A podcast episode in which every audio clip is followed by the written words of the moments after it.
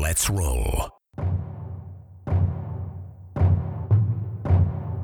This is Countercharge, your podcast for all things Kings of War.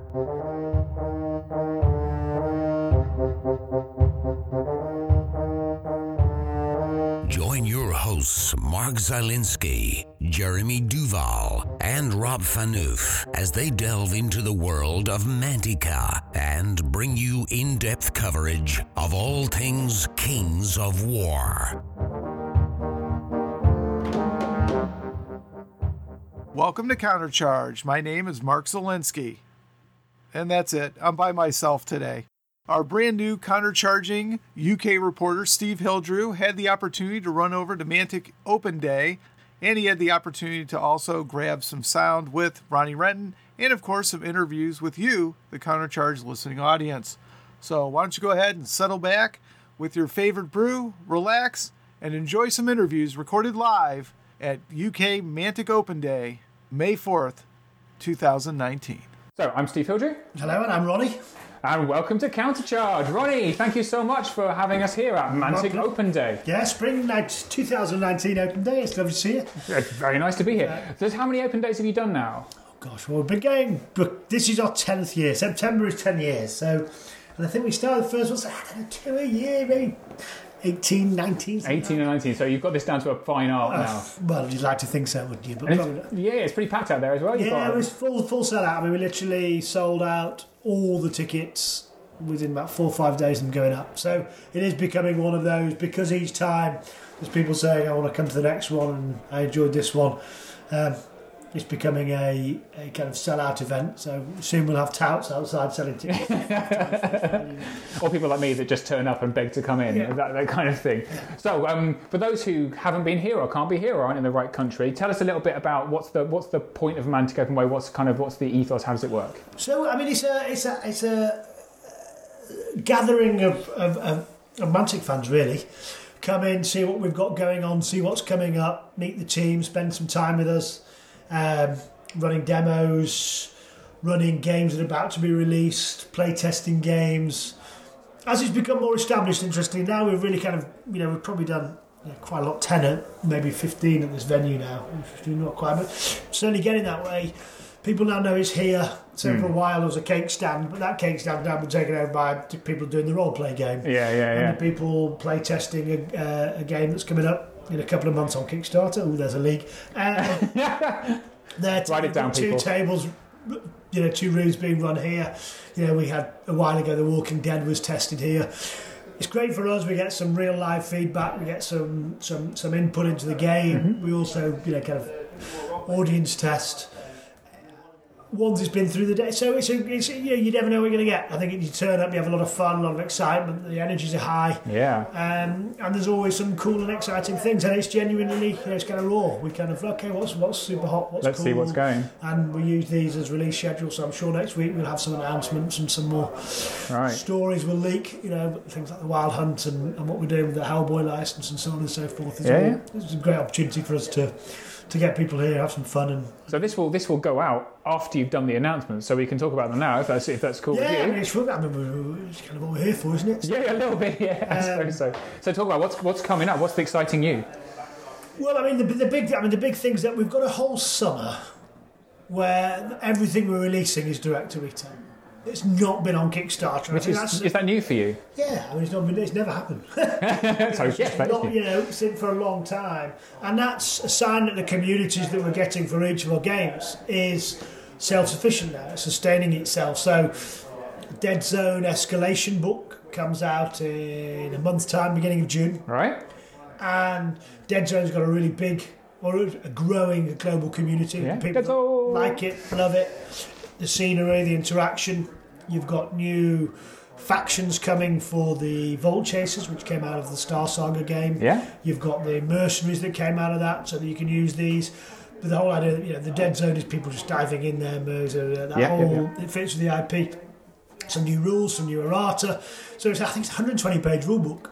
Right, so it's a proper refresh, kind of a next phase. Not just 120 page of cool extra stuff. Extra stuff to play. It isn't knocking out, the cool rule book. It's not a 1.5 version, or in case 2.5 because we're on the second edition already. And it's just more great stuff for Dead Zone, which is wonderful. So Escalation comes out June with some new models, some new goblins, obviously, because Rob's been involved in killing them.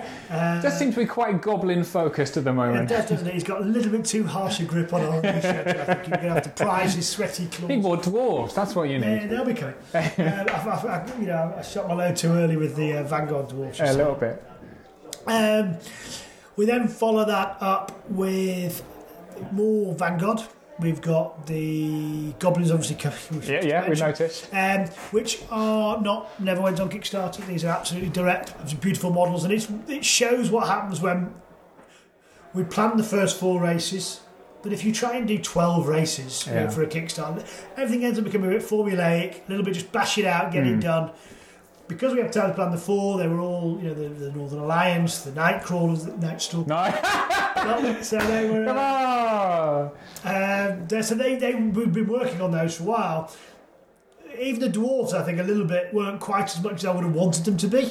Yeah. I think they were lovely sculpts. We were still chesting out our resin at the time. But the goblins, because we delivered the Kickstarter, it was out there. We could come at them and say, right, let's look at the concept, look at the story, let's make sure we get some great skills, and let's make sure the rules are as exciting as the figures are. Yeah. Some planes dropping bombs, more beasts, mortar launchers, really pushing the edge of the envelope, which we had in the base, with the Ogre Palace card. Yeah. I think that's what's really interesting, actually, because obviously a lot of these ones, these early races, they're generic fantasy races, and things like Nightstalkers, it's your IP. No one has Nightstalkers. So for goblins, everyone has goblins, so trying to come up with something that actually makes you go, that's a Mantic goblin, is quite difficult, I think. And it takes time. And that's where with the dwarves, you've got the dwarf plot riders. Dwarves didn't have cavalry, well, they do. And the Steel Behemoth. And that's where, I don't see a dwarf army, whether it's Mantic models or not, that doesn't have a Steel Behemoth, doesn't have the plot riders. Because, and that's what happens, I think, we pressed a reset on the fancy setting and said, let's start off. People need a stepping off point. We've not done Kings of Men because it allows people to create their own starting point. Yeah. But goblins, dwarves, elves are now at stepping off points, but slowly but surely, each and every step, they become Mantic elves, Mantic dwarves, Mantic, and these are now the goblins are taking on their own feel. They were going to be more mechanical and what have you. And of course, then it allows you, once people are in the world, to say this is what Basilean is, this is what the Northern Alliance is, this is what the Abyss is. Yeah. And it grows until eventually you've got your own fully complete, fully developed world, and that just takes ages. It does take a long time, but it allows maturity, doesn't it? And the best, if you try and rush it, it feels rushed, it feels forced upon, whereas if you allow it to grow organically, it takes on its shape, and the summer campaigns then inform the books inform, and the rules committees develop at the same time, so the competitive play versus the just running up a whole load of troops and beating the crap out of your mate on a weekend play, both develop in nice ways, rolling your models out. It's that background world, isn't it? So, Brandon Rossbon and his I forgot the company's called. Winged Hussar. I started to flesh out some of the kind of the more meaty fluff of the universe for the Vanguard Kings of War type universe, and the same in Dead Zone as well. Yeah. So I think some of the strength of Kings of War and the universe is that it's allowed people to define their own worlds a little bit, and they like to tell their own stories and all that kind of stuff. Well, and it was always my intention that the world was a very big canvas. Right. And on purpose, no one will ever get to play with the very biggest of characters. They are above, we'll never model them. Yeah. We might draw them, we might talk about them, but they're not going to turn up on a 2,000-point battlefield near you soon. Yeah. Because if you go back in time, remembering this is a world where the mode of transport will be by boat or by cart or by horse. Yeah. So or by flying goblin thing now. Yeah, correct. Well, they've got limited range. There. Oh, okay. So they're high air balloons. There's not jumbo jets. Yeah. So it's weeks and months. So moving armies. Further than skirmish, expanding borders and that kind of stuff. It is a long, slow process and a grind process. So I think it allows us to set bits up, and goblins live in every forest. There'll be an outclave, a little camp, and 2 or 3 might get together and attack the local keep. So there's always a reason for a battle. Yeah. There's always an elf unit is marching from one elf area to another and will encounter something on the way. So you're allowed to be the king. The Kings of War, you are the king. But there's many, many kings. Many kings. That's actually, I mean, elves is a bit of a specialist. So I love elves, and you know that's. And I've been reading up on some of the background fluff on the original book for elves because, spoiler warning for Camptown listeners, we've got a narrative workshop coming up on elves, right? And actually, it's not generic fantasy elves. The elves of Mantica aren't your "we're the old race and we're dying" elves. And actually, Northern Alliance is an elf faction. It's led by an elf in the original book. Now, you've got very... Even kin, which has become a big thing in the Kings of War community because they're so broken. They're just another faction of elves, and they're all, and there's a number... They're like a young race that's growing. And that's something I think a lot of the community have missed, is that is a different spin, and it's going to change. Do you think... Are you up for sweeping changes to factions? Like... I don't know, merging Nightstalkers and Twilight King, for example. I think that's what they're heading. Really? Absolutely. Because I think what's happening is the couple of things to understand, there's three corners of a triangle in the Mantic universe. There's good, evil, and nature. Yep. And nature is its own force. And it's not neutral, it's nature. Yep. And it will be as ruthless to either of those two factions if it sees a threat to the balance or the harmony. Yep. And the elves are not the living personification of that. They are part of it, but because they have their own kind of haughty ideals that they hold to, they're on the spectrum. You know, and then what starts to happen is when you realise that raising the undead is not necessarily evil, it's actually just the use of magic. It's the fact that most of the time it's necromancers who are lunatics that do it that makes it evil. Yep. You realise that there's whole races that, well, why use slaves when we can use skeletons to build pyramids? Yep. So as you start developing this story and this dynamic between these three spaces, it creates its own story and its narrative, and then as you put new races in there like the Nightstalkers, the Abyss, the Abyssals, and what's happening, you start creating new bad guys. The kind of plot thickens, and the space for where you can then make an interesting story of the elves going wrong starts to develop. Yeah. How they come about, and all of that I think is going to be revealed in the next few years because Matt's got some big plans. Some big plans. And is Matt the main driver for these kind of story developments? Matt's certainly holding... You have to have one person that's going to hold the IP, and I'll come in and say, oh, I want this. More dwarves. More dwarves. But, and you know, mine with him is always about just making sure it doesn't become micro, and it stays macro. And that while we'll move the narrative on and establish more of the history... We're not going to start saying what happened on this day, that day, in this place, and put every town down and every city down. And you know, there's some great Easter eggs. I don't know if you've seen the Vanguard book. I have, library. With the big map. Yeah, all over that. We've started drawing some of that out. People have realised, oh my God, we've only started here. It's going to go here. How close are we to a name?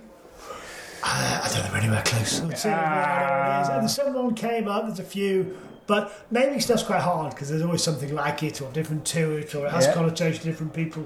But like with anything, a name comes and then just sticks. Right. When it happens, we'll know about it. We'll know about it. So your Adepticon talk, you talked about the Ophidian, the secret faction. That's like, Ronnie's making a face now that you can't see because you're listening to this, but he's making a face that says, I'm not going to say anything. No, it's fine, you can make it very obvious. So there's some stuff here, isn't there, that's exciting that's coming up. Is that's going to an announcement over the next few weeks, months? Yes. So how is it far enough in advance that we can talk about it now so when this is released? Absolutely. Let's talk about that. I'm excited. So the first rule of the League. Yep. Is you don't talk about the League. The League video. Okay. And that's it. So. I thought I was really excited. I thought exclusive. It's going to come to me. Mark Zielinski is going to be right. Yeah, don't talk about the League. Good. So back to the open day because I'm not going to do it. Let's talk about the League. It's what we've got now is we're trying to get the whole world multi-layered. So you've got your shining ones and Celestians, which are where the religion is the old gods. Yeah.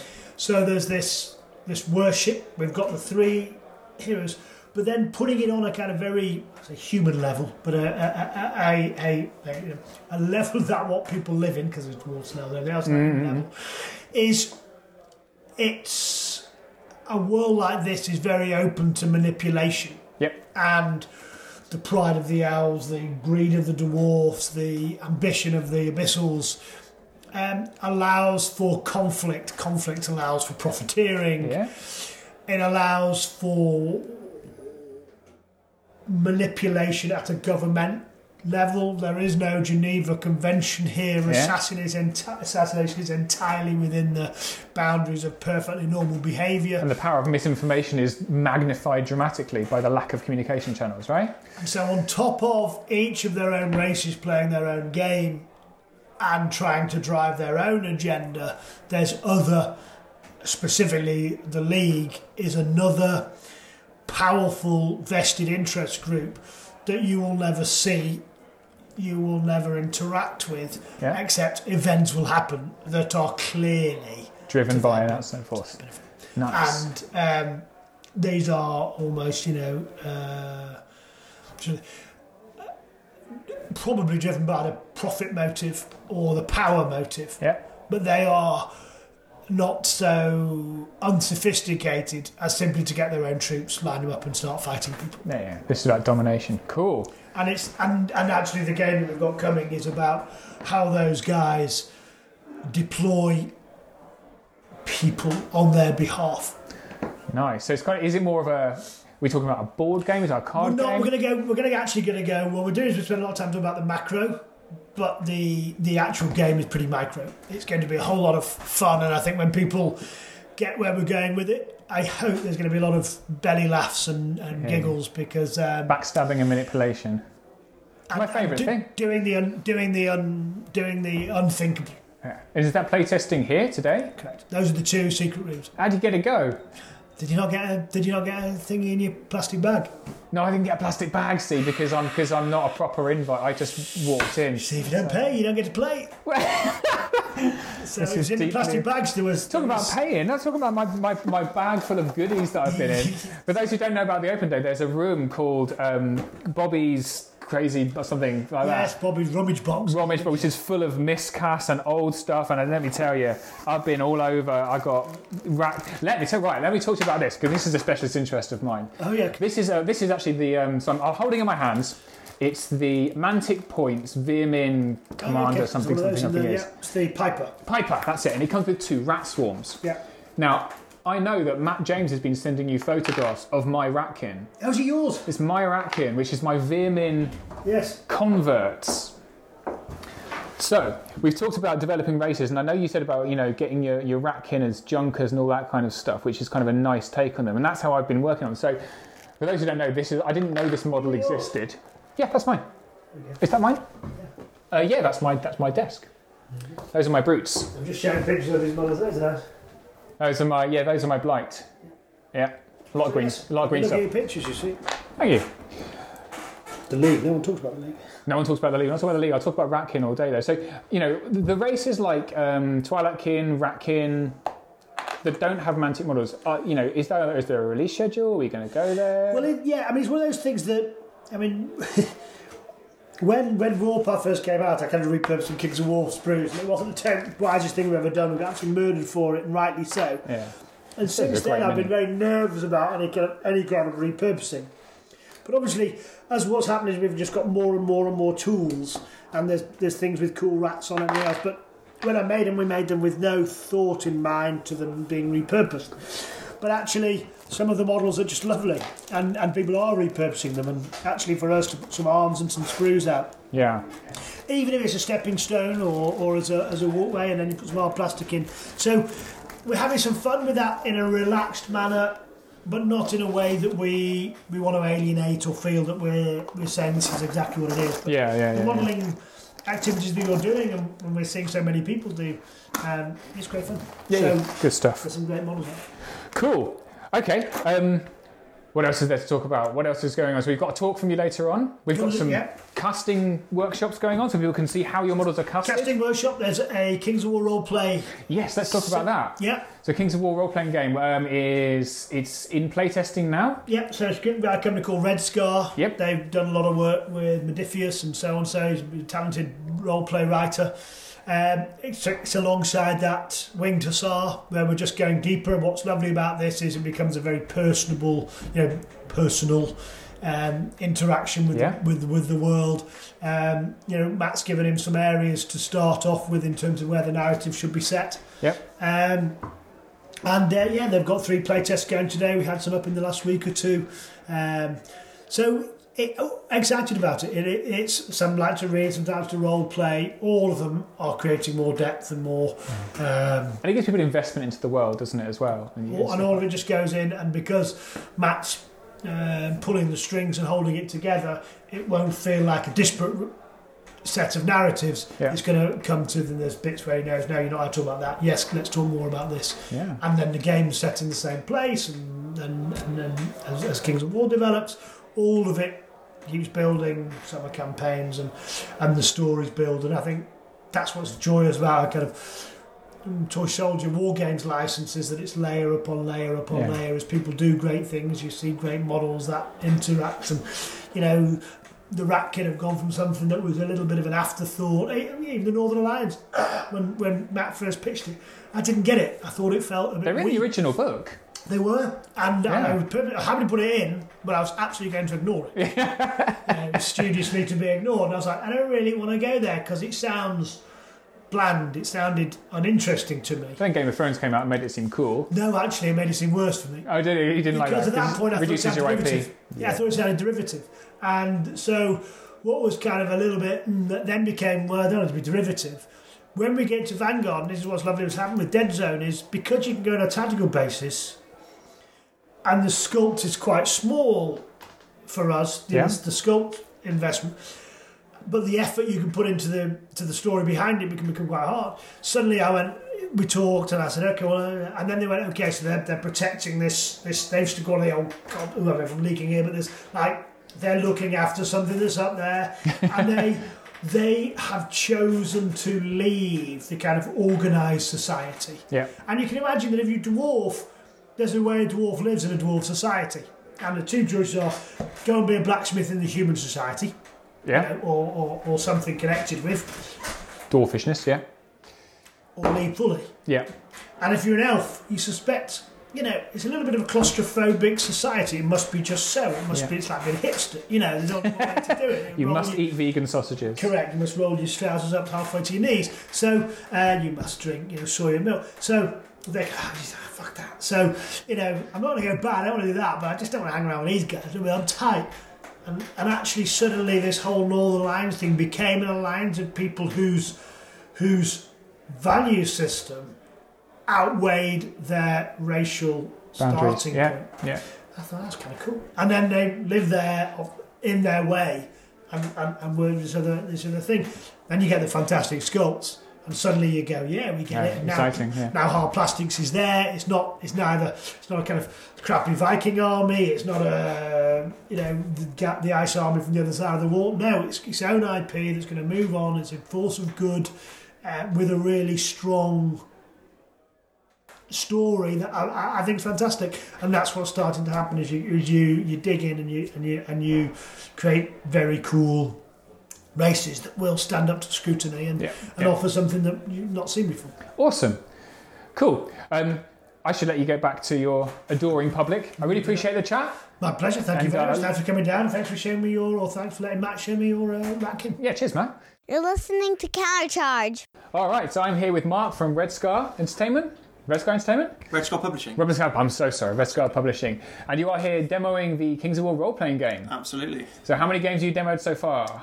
Just the one game this morning. Yeah. 2 more to go this afternoon. And how long is those demos? An hour, 2 hours? Approximately 90 minutes. Yeah, I'm not being too strict. So talk us a little bit. So you're talking to Countercharge tomorrow, I think. Yes, talking to the main podcast boys tomorrow. The proper people. Yeah. That's right. Yeah. Don't rub it in. It hurts my feelings.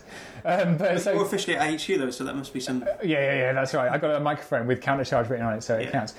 Cool. So talk about what the demo is, how it's what the structure is, kind of that stuff. What's the scenario? So the scenario is the intro scenario that will be part of the quick starts that we'll be sending out. Prior to the Kickstarter campaign. Great. And it will also form part of the playtest pack that we're introducing to certain groups as we head towards the Kickstarter. And it ties into some of the history of the Rise of the Shadow King, which was written by Matt Gilbert for Dungeon Saga. Yeah. Cool. And so it's about a 90-minute campaign with four characters I'm seeing on this table. We've got a Salamander Corsair. We've got a Stone Priest, a Geomancer, a Dwarf. Basilean, that looks like? Basilean Paladin, yes. And Half-Elf Hunter. Yes, correct. There are two more that we're kind of still working on in the background. So there will be a Halfling Druid. Yeah. And also an Elven Mage.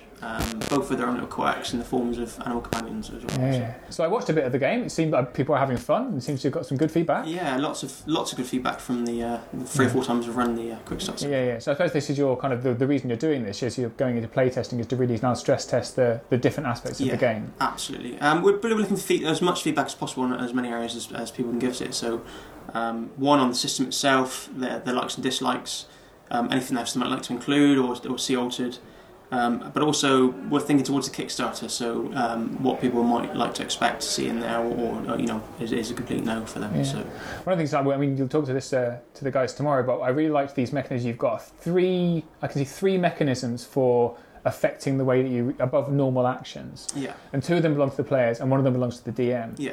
So it's almost there's a bit more structure to it than the kind of the all-powerful DM that just wants to railroad people down a track. But actually, you have to be spending the points that the players have given you through dice rolls. Is that how the kind of the system? Correct, yeah. So the payback that you mentioned there is kind of a twofold effect in that it will allow the GM to introduce some elements that can kind of niggle the players, but also it will power creature effects. So. Right.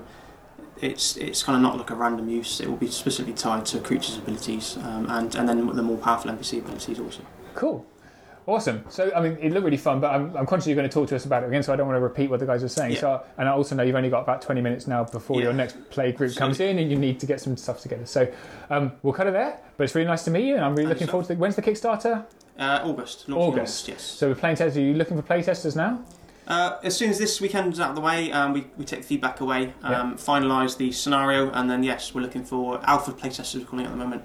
Beta playtest will be heading more towards the magic aspects and different areas that we'd like to. The more complex. Yeah. And just really quickly, because it's just interesting, what kind of guidance have you been given around kind of, I suppose, the fluff that you've put into your campaign settings in terms of, I just was talking to Ronnie about how they want to keep the universe as kind of as open as possible, but it's such a broad brush that people can...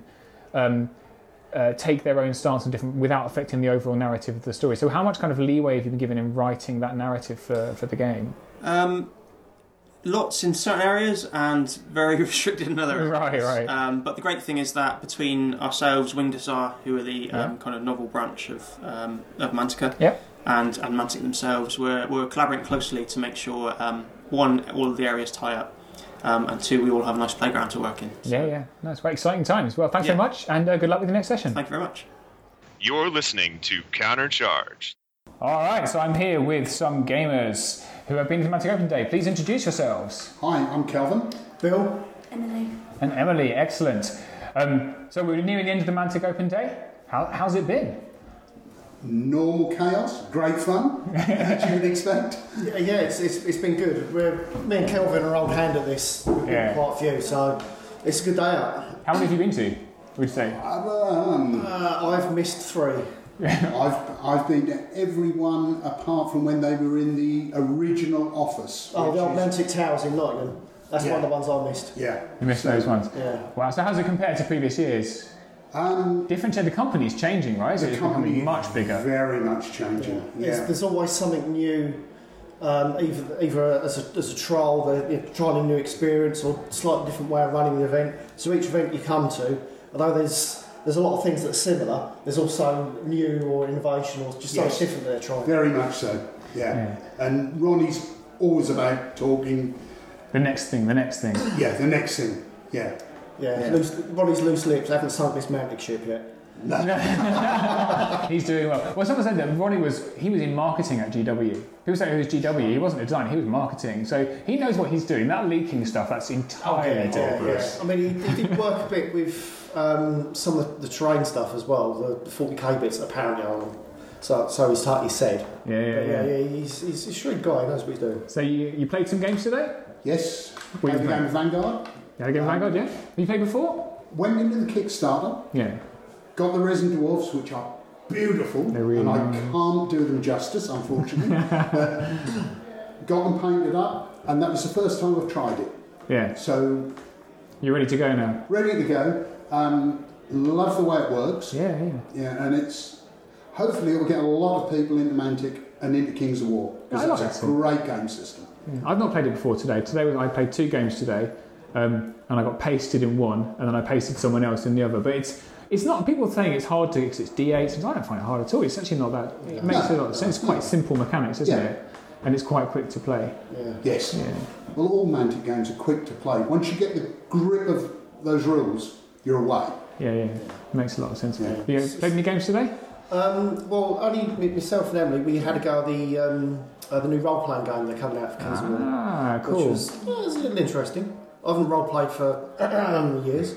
And it was your sort of real first experience, wasn't it? Well, it was kind of. But I have played role-playing before. Yeah. Oh, you've had a go at Dungeon Saga, which is a little bit similar, isn't it? Yeah, and I think I had another go over a different Mantic. Yeah. A different Mantic game. So what did you think of this one, Emily? I thought it was really good. What were you playing? What was your character? My character... It was a paladin. Ah, the Basilean paladin. Yeah. So it was good... Yeah. So how many out of 10 would you give it? 10. A 10! Ooh. It is the greatest game that has ever been created. That's pretty good. I thought the mechanics were quite nice. So the way that you build up the dice, so that you build up through your actions, you roll a 10, you get extra points that you can spend, but then the DM also builds up points. So he gets, are they payback points, is it? Yeah.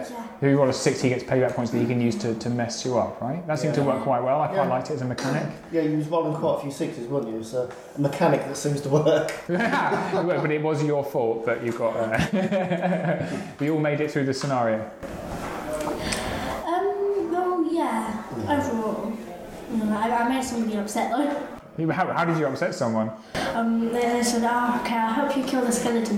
But then, because I had nothing to do, I went and chopped the orc's head off. You chopped the orc's head off? Yeah, it was already dead, though. Oh, that's fair enough. I technically helped get it on. And then they were upset because they were like, I wanted to do that. Oh, so you stole his kill, as you were saying, so you got his XP. Oh, yeah, good work. I stole his XP. Yeah. So we had some... did you guys play the secret game? No. Didn't get an invite into that, unfortunately, which I'm gutted about. Likewise, one of the guys who'd come up from the club where I was got in, and he came out and he looked exhausted. And we said, "What's up?" And he said, "It's so funny, I haven't laughed so much in ages." So my comment was, "When it's available, are you going to buy it?" Hell yes. Is the answer. Yeah. So, well, I've just been speaking to Ronnie about it, but I'm not allowed to release that interview until they do the press for the game. So now I don't know what I'm allowed to say. So I have no idea what I'm allowed to say. But I think we're allowed to say that it is really funny and I think, nefarious, I think, is what we're supposed to say. We couldn't get anything out of Ronnie, really. No, he was unusually tight-lipped about that. I think he's worried that people might steal the idea. Yeah. Yes. I think, because if they've got a year to make the game, someone else can knock out a quick game before that. So he needs to be... Yeah, assured of his IP, doesn't he? Yes. That makes sense. So there's not a lot of stuff for Kings of War here today, to be fair. There's a lot of stuff for Vanguard. Yes. But Kings of War-wise, models, basically what they're going for. Models, isn't it? Yeah. I think this because they're now doing 2 open days a year, they're starting to theme them a lot more. Yeah. And I think this one was aimed more at pushing Hellboy and Vanguard. Yeah. Possibly Dead Zone as well. Yeah. Do you like Dead Zone? Isn't there a new Dead Zone... push later in the year. There's a new summer campaign, sort of summer campaign type of thing. There's a Vanguard summer campaign coming. Yes. Oh, and he did list that they're doing an Abyssal Dwarf Warband. He did make for Vanguard. We knew they was doing that, but he was saying about hard plastics for Kings of War. Yeah, that was hard plastic Abyssal Dwarves, and the Northern Alliance hard plastics army is in tooling now. In tooling at the moment. Yeah. Yeah, so that'll be a lot of people waiting for Northern Alliance. Yeah. That'd be good. That'd be a huge cracking models. Yeah, cracking models on them already. So if he gets it right with the hard plastics, should be a good sell. Yeah, really. I think they'll sell really well. Yeah. People like that idea. I was talking about a little bit about the fact that I was like, oh, Game of Thrones has made that really cool, right? And he was like, well, no, that was a nightmare for us, because the idea of guys from the North being a faction is a Game of Thrones thing, and is worried about people thinking, oh, the Northern Alliance is just copying that. Yeah. But I didn't realize they're in the original rulebook. If you read the original rulebook, there's a whole section about Northern Alliance. Mm. It's an elf faction. It's an elf lord in the North. Yeah, they've been around for a while. Yeah. But it's now proper ramen. Yeah. I think we'll see big things coming around. Things merging. I reckon what are they called? Twilight Kin, Nightstalkers, I think will become a single faction. This is my prediction. Yeah, I think the original concept for the Twilight Kin was they were going to be elves with demons. Yeah. Now they've sort of, because they're still in flux, nothing's been really nailed down. I think they're looking at moving them in and pairing them up with the Nightstalkers. Yeah. And I reckon something's going to happen to the Brotherhood, because they're nearly dead anyway, aren't they? They've all been killed. Didn't he say you weren't in that one? Nothing's dead. He was saying that the Brotherhood, I think, are now going to become almost mercenary, so that they can become hired by the Green Lady, hired by whoever. That's interesting. So you get this split. If I was listening correctly. Ah, I like that. Cool. So anyway, in terms of the open day, you guys would recommend people come down? Oh, definitely. Very much so. Yeah, I mean, let's say we've been coming for, what, 19 years? Yeah, and Ronnie was saying this one sold out within... 4 days, I think. Yeah. Which is crazy. Yeah. There you go. Doesn't seem so many people here this year. Perhaps they've sort of said, right, there's X amount. That's it. Yeah. They've not oversold it, I think. It's quite small, like that conference room with the seminar. There's only room for about, I'd say, 20, 30 people in there. Yeah. So you don't want to get... We have been in there when you've had people standing all up the side as well. And it's, that's big standing room, aren't they? Yeah. Game of funk. You don't want that. It's not good. No, that would have been the old site in Bulwell. Yeah. That was a tiny room with many people and windows that didn't open. It wasn't pleasant. Nice. Cool. Well, thanks, guys, for talking to us. Really appreciate it. I'll let you get back to it. Thank you very much. Cheers. Hey, I'm Alessio Cavatore, and you're listening to Countercharge. So thank you. This is our last seminar today, and this is normally the one with the most leaks. Just because it's late in the day. Yeah. So what we're going to do is we're going to have... Ray's going to talk a little bit about Walking Dead, about what's happening to Walking Dead. I can cover any Hellboy questions if we've got that. And then we'll go on to Q&As as well. So... Ronnie, if you'd like, what's happening with The Walking Dead?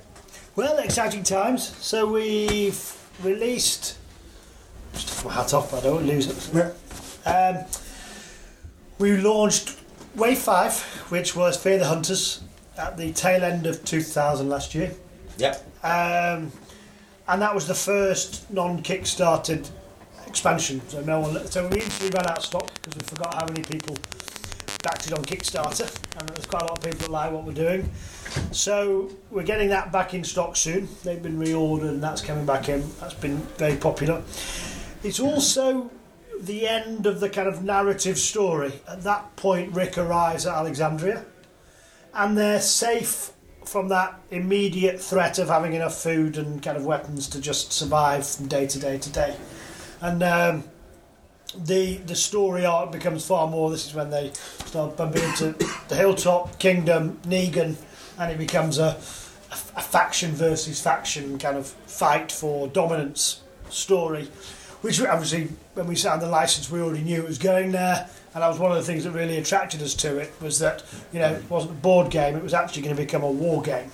And I think... Did you always have that in mind? Yeah, sorry, absolutely. Absolutely. And it's very rare. I mean, if you go to the big end, Star Wars is essentially two factions. They've added a couple more on with the episodes 1, 2, 3. But very few IPs, particularly movie-based, but even don't have more than one versus the other, goodies versus baddies, because it's a complicated story to lay out in. And so this was one that always had that faction base. We hinted at it a little bit with the Woodbury storyline. There's a couple more scenarios in there for player versus player fights, but it never quite, it hadn't broken out yet into a full-on player versus player full skirmish game. It was always, I was definitely always a plan, and the best game we had during playtesting was when we took about 8 or 9 figures each, lined them up on a 20 by 40. Was that Beast of War as well? We did that. Yeah, we did it then, and we still learned it. So it was always kind of all of you, you also need enough figures to be able to play PvP games. You can't do that at Wave 1. You've got a few Atlanta guys and a load of zombies. By Wave 2, you've got Green Farm and a load more zombies. By Wave 3, you've got 4 prisoners. And some of the... So it's not until you've actually kind of got that critical mass. We slipped out Negan's gang in the Here's Negan game. Of course, they are going to be Negan's faction when that comes out. So they'll be released as the faction because they're all interchangeable. But of course, if you buy them that way, you get the game, you know, almost free. Not free, but you know. You get the minis and the game. So the Walking Dead Call to Arms, licence permitting, it's probably what we're going to call it, because March to War is a bit similar to All Out War, so we like Call to Arms. It's going to be set at the point roughly where your guys are well tooled up, they know how to use machine guns and pistols and machetes and crossbows. You know, you'll have a number of 30, 40 point figures on the gaming table. We've also just simplified a few of the mechanics. When you first play, I don't know how many people have played All Out War. Okay, it's about half. How many people have played Call to Arms out there today? Yeah, it's about the same. Little smattering, yep. A few of the rules committee there, so you'd hope.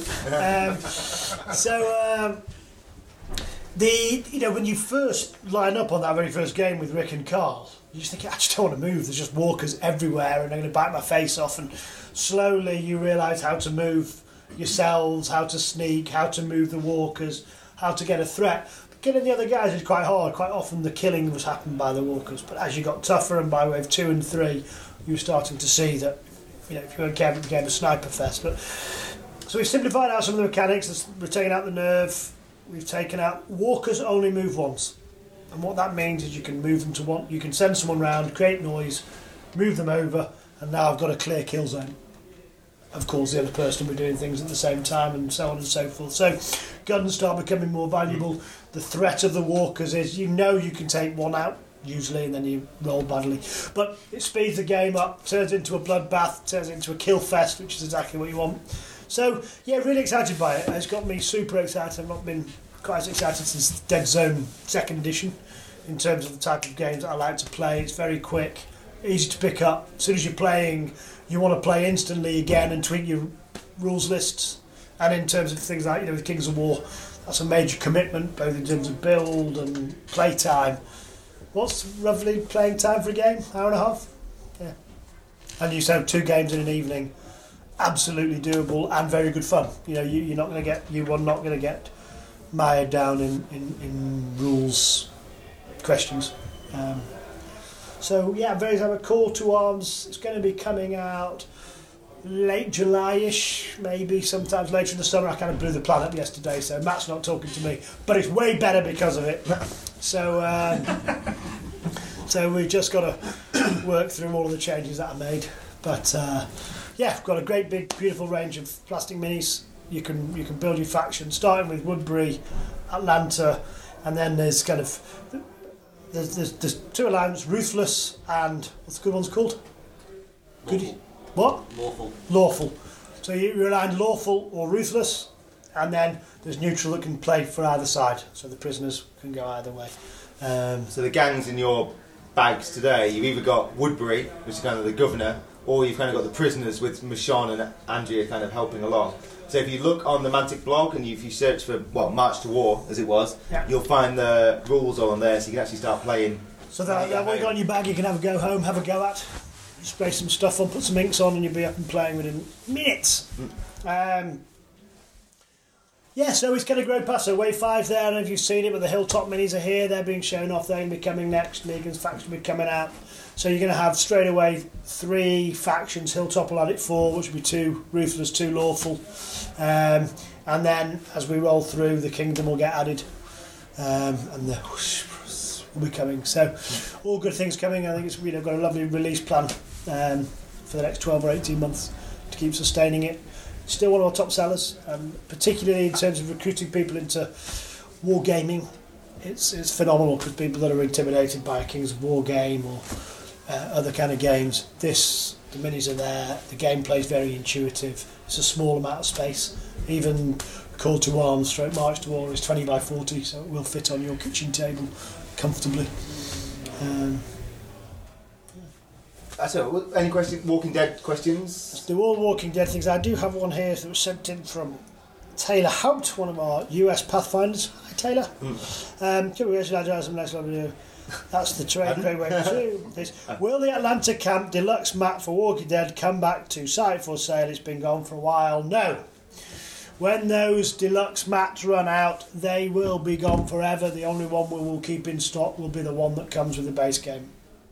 So if you're thinking of getting your collection of the full sets, and they all do tessellate, as you may or may not know, the tracks run on and run off, do buy them when you see them. There is some here, they have some kicking about, but they were, you know, we did them in the Kickstarter, we actually reprinted them all at least once, but they are coming to an end. If we, you know, if we do something, we do a 20 by 40 for Call to Arms. If we're going to come back and do something, we'll just do a double one there. At the moment, the plan is, as those sell out, we'll do the base one again and hold that one in stock, because the core game is still obviously the starting point.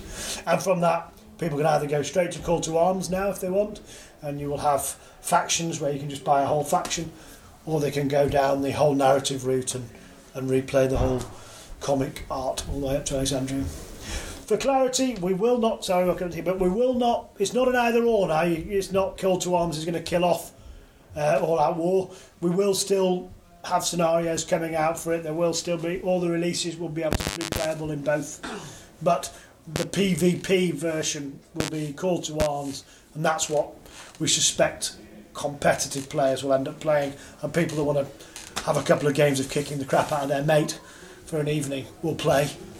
Your Call to Arms will be your solo play, your co-op play, where you get together for an evening and play through scenarios that are, you know, win-lose as a group. Sometimes competitive, but far more narrative. I think there's one question. Yep. Yeah, you mentioned the 20 by 40 map for that. Can that please tessellate with the other ones as well? Yes, if we do it, we'd make sure we did. It's an if, because there's plenty out there, and actually the base one you can just put two back to back. There's a couple of points they can join on together, so it might be necessary.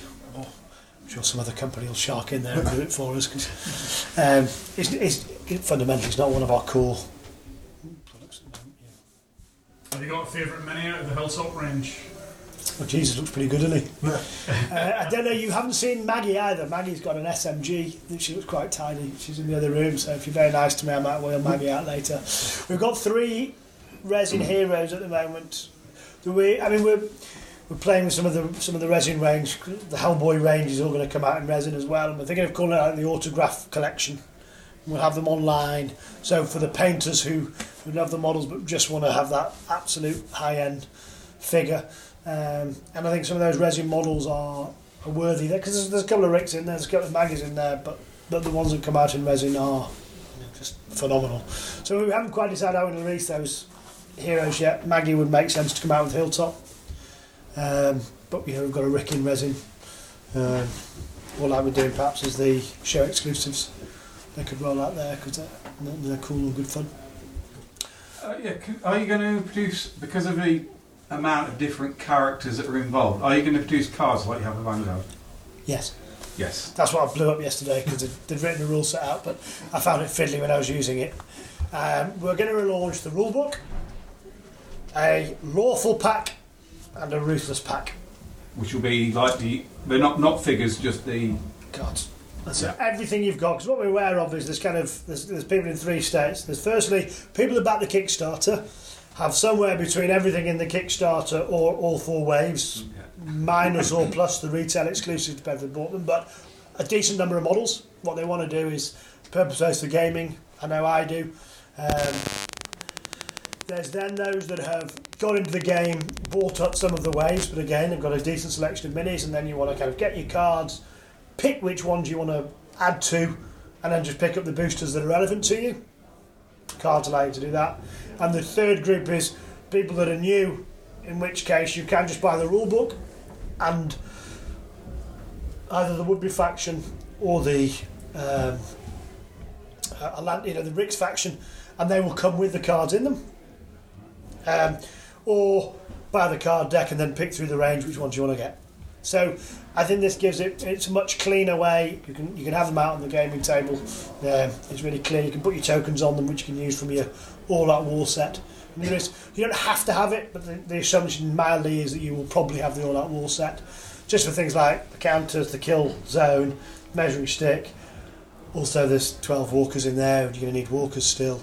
So the by far most affordable way to get to that kind of critical mass is that you start there, and that game allows you to go whichever way you want to go with Rick and Carl as well. So that's currently the plan, and I think it's a better one for it. Duncan, who's around somewhere, has been crying because he's going to have to work every weekend between now and June to get the cards laid out. The character building, yeah. Character card building. Nice. Yeah. Any questions, Walking Dead questions from you, Matt? No Walking Dead questions currently. Okay.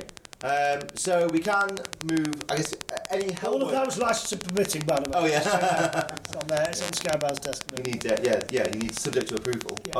I think you get that across the bottom of this one. It just says subject to approval on the bottom there. Yeah. Subject to approval. So rather than me kind of talk about Hellboy, is there any Hellboy questions, I guess?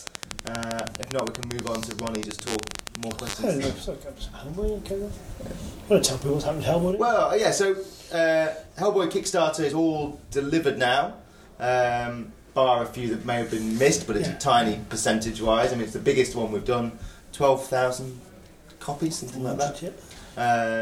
So they're all gone.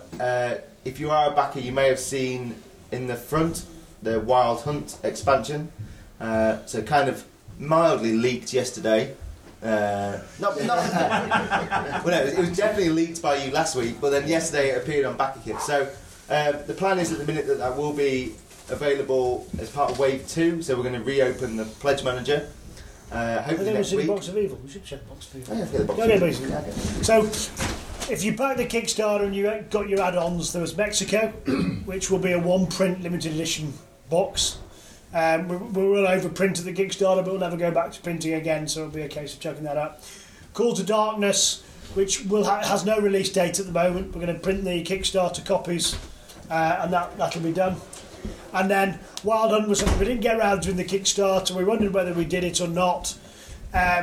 James was working on it. We loved where he got the game to. That was also the movie, so we thought, what the heck, let's do it while we're all excited about it. So we sculpted the minis, and we've got that. So that's in a box outside, but we should get everybody a picture of that. Maybe we're going to grab that. That's going to be Wild Hunt. That is going to come out in... Gen Con initially. So Gen Con this year. If you're at Gen Con, you'll be able to get your hands on a copy. Wow. Yeah, and then September. Okay, so it's going to be shipping, and that will ship with backers. Yeah. To Wave 2. So we've opened up the Pledge Manager, people that want to go back on and add that to it. We will open the video next week. Right, obviously. No slip of the tongue there. We will open the Pledge Manager. So if people want to add it, it will go shipping free, I think is the deal. You can just add it to it as more shipping. You just add it to your order. And we're printing it all at the same time. And then that's going to come out, which is quite cool because it'll get people that have back into the stores and picking it up. And also on Wave 2, you will be able to add...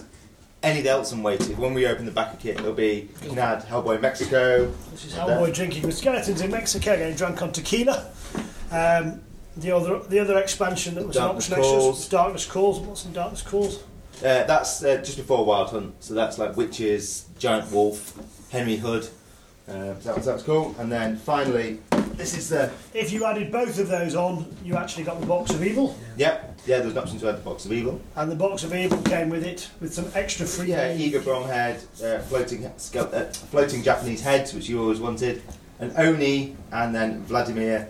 I can never say his name. Vladimir Girescu. What? Girescu. Vladimir Girescu. Vladimir Girescu. There we go. Plus him. Yeah.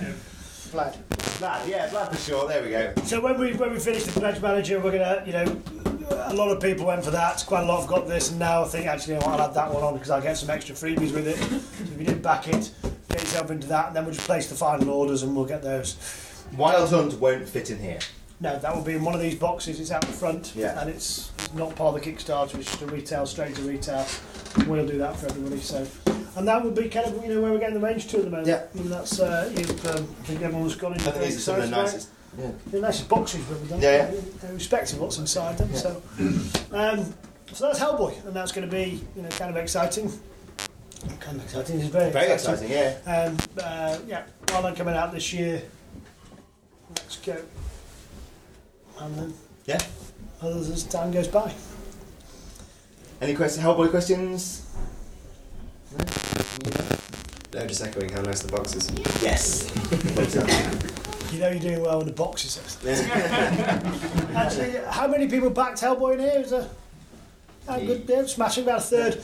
That box, we kind of love that box template, and that's increasingly when we have a Kickstarter bundle, which we game plus expansion plus exclusives plus cool stuff. We're going to try where possible, particularly if it's a board game, to do a box like that, so that you get the whole damn lot. And then big shelf break. We want to break as many shelves as possible. Okay. I think. Yeah. Destroy Calex. And destroy. Take IKEA down. Yeah, curry and then back. Yeah. So, so if some of you may have been lucky enough to have been sneaked into one of the secret rooms today, you know, we hope that game when it comes out would come out in a big box like that, just kind of as a treasure chest, and be something super cool next time. We're done. What's next? Questions? Great, done. Yep. Yes, sir. Is there a timeline for that game? Yes, there is. But the first rule about the league is you don't talk about the league. I think it's probably going to go to Kickstarter late summer, delivery next year. So there'll be more details. More information will start, I'm sure, trickling out over the next few weeks. But yeah, you know, we've kind of when we talk about the league, it's the kind of meta. But you know, did you play it? Yeah. Did you like it? Yeah. Has anyone else played it? Sorry. Who else has played it? Yeah. Did anyone not like it? 100%. 100% of cats that were interviewed preferred it to there. Yeah. No, I think it's going to be kind of exciting. We've done a lot of work. We've worked with James quite a lot. You know, from where we started our board game adventures with Dungeon Saga, which I thought was cutting edge, and everyone else in the board game industry wrote it was a classic retro style game. So we've kind of come on and got braver and done some fun things. Star Saga was a great game, you know, very, very playable. People still loving that.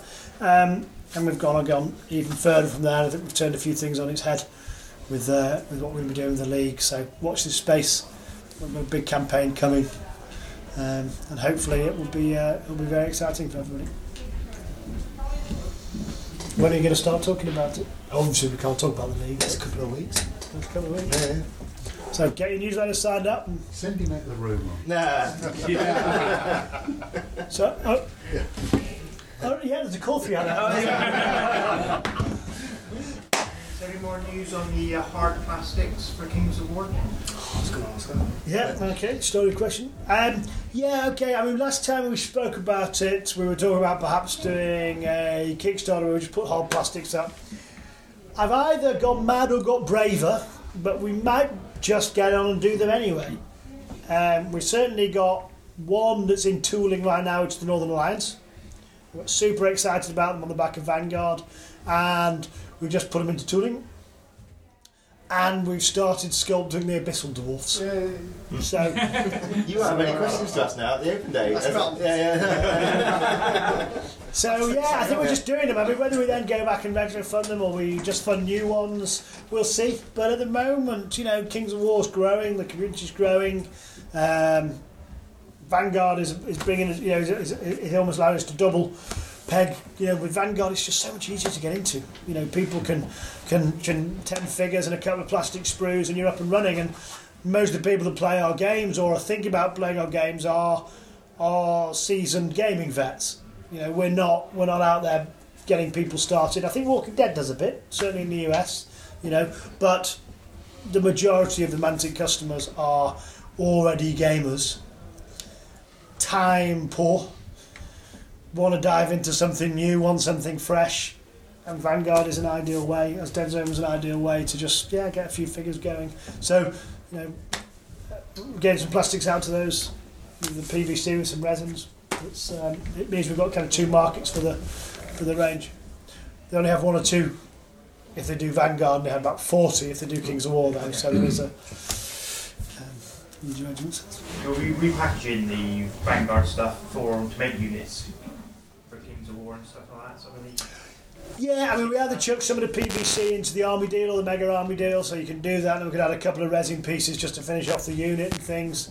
But a lot of our Kings of War armies are predominantly hard plastic, and that's how we intend them to be, with some varying bits and some of the bigger pieces in plastic. So mostly, I mean, I've seen a few Northern Alliance armies that have come out of just people multi-buying the Northern Alliance stuff. So what's the laugh? Did you do it? That's 6 different pledges of Northern Alliance. Yeah. I run a 6 giant army. Yeah. Okay. So, yeah. That's the way we do it. Yeah. Yes, I'm sure a few of those at Adepticon. There was a couple already purposed down and going. Would the next update for Kings of War be another Clash of Kings, or would it be version 3? Oh, who knows?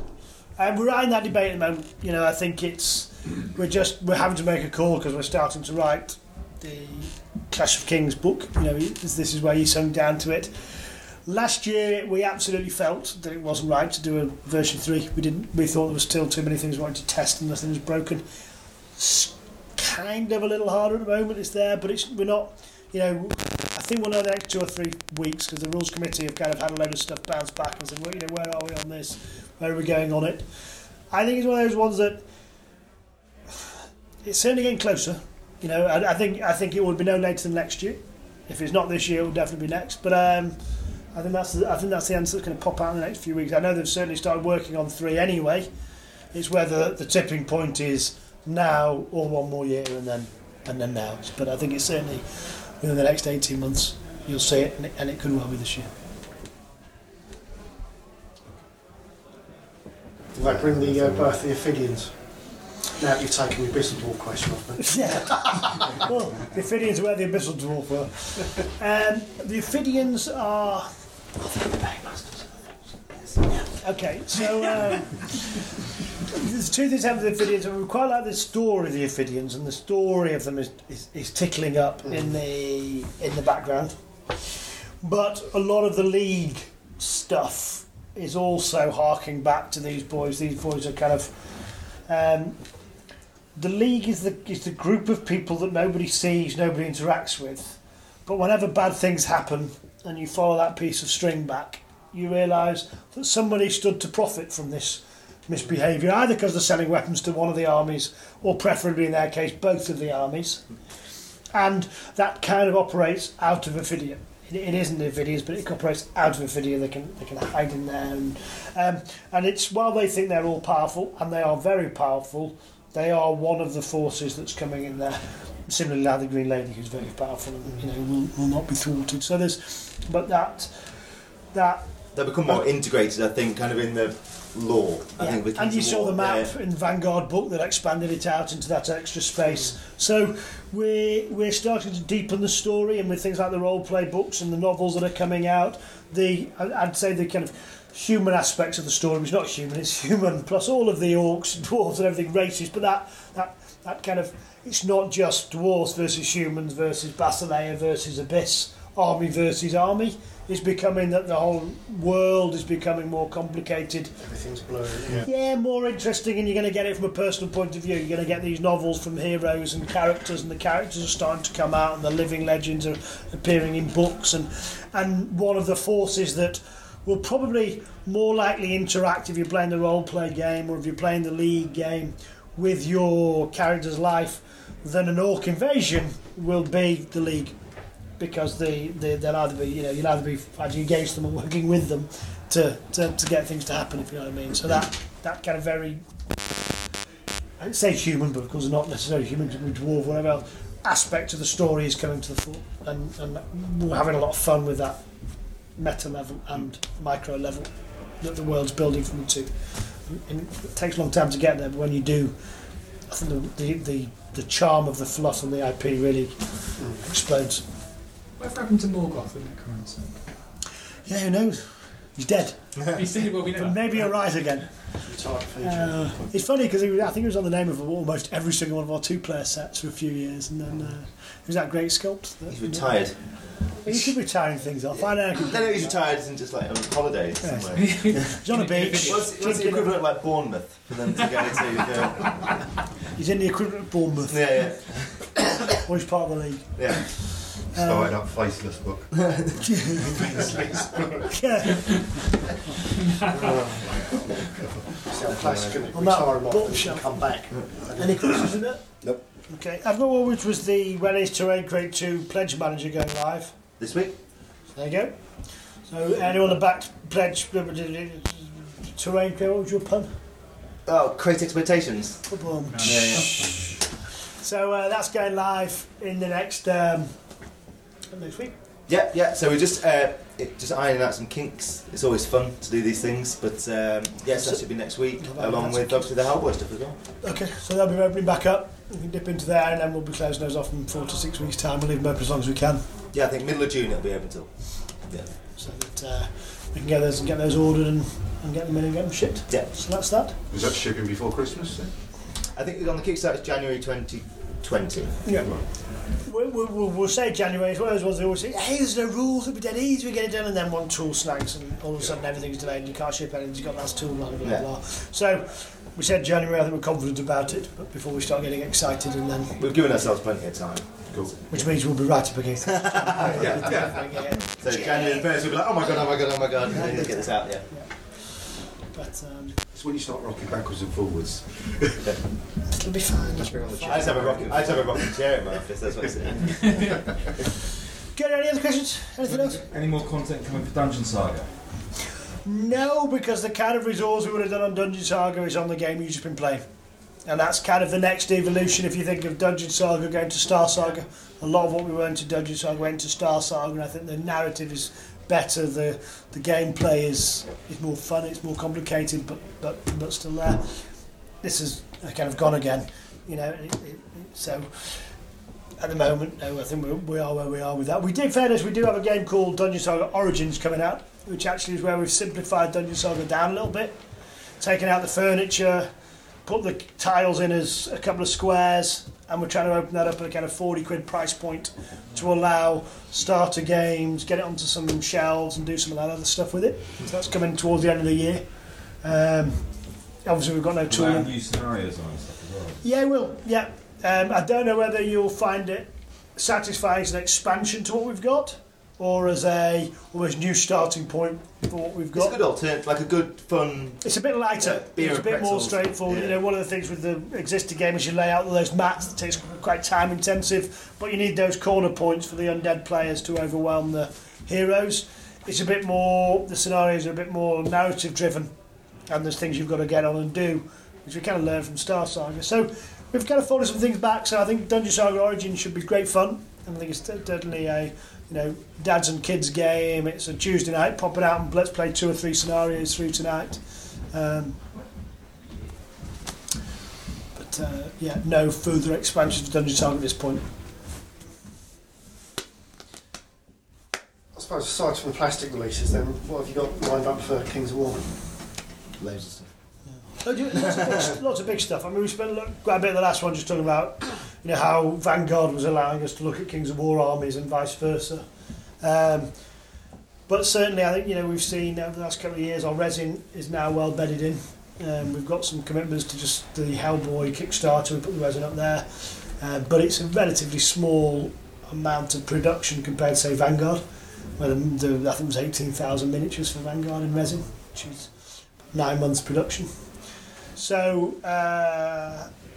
it's a quantum short of that, I think 6,000, so about a third of that's 3 months. So, the intention then is to flip that over predominantly to the Kings of War range and Vanguard ranges for the foreseeable. So, more like big monsters, that kind of thing. You know, the Ice Giant will come out with the Northern Alliance release, we'll also do other stuff, and I think, you know, we've loved what the Steel Behemoth and the Giant have started doing to the kind of scale. You've got minis, you've got cavalry, you've got large monsters, now got big monsters. I think more of that, more character things that make the gaming table just look fantastic and excite people. The wing slasher's been very popular. So there's a goblin slasher coming out. Anything that slashes goblins. Yeah. I think is that the one with the. Yeah. So yeah, no, even I'm getting excited about goblins. So. Yeah, more big stuff, more cool stuff, more Vanguard factions, which will inform units. The Palace Guard is now in the Basilean army, you know, and so on and so forth. You're going to continue to retrocast some of your older metals in racing, like some of the like Berserkers. Yeah, I mean, if we particularly, I mean, the Molochs went in. I think they've been done because they're particularly heavy, quite fat models. Nice. The Ogre Berserkers do pretty well in the metal actually because they're not too big, they're not too heavy. Heavy enough. You got a unit 6. Yeah, well 6. So I thought 3 not bad, but yeah, when you multi-base them, then they have a heft to them. I do for home defence.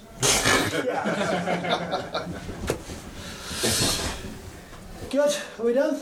Yeah, man. Okay. Any more? Okay, well, look, watch this space. I think if you've liked any of our Dungeon Saga or Star Saga or Hellboy, I think you're going to love what we've got coming next. We hope it's going to be an absolute monster. It's very much designed to appeal to everybody here, all of the Mantic backers, but then a whole lot more.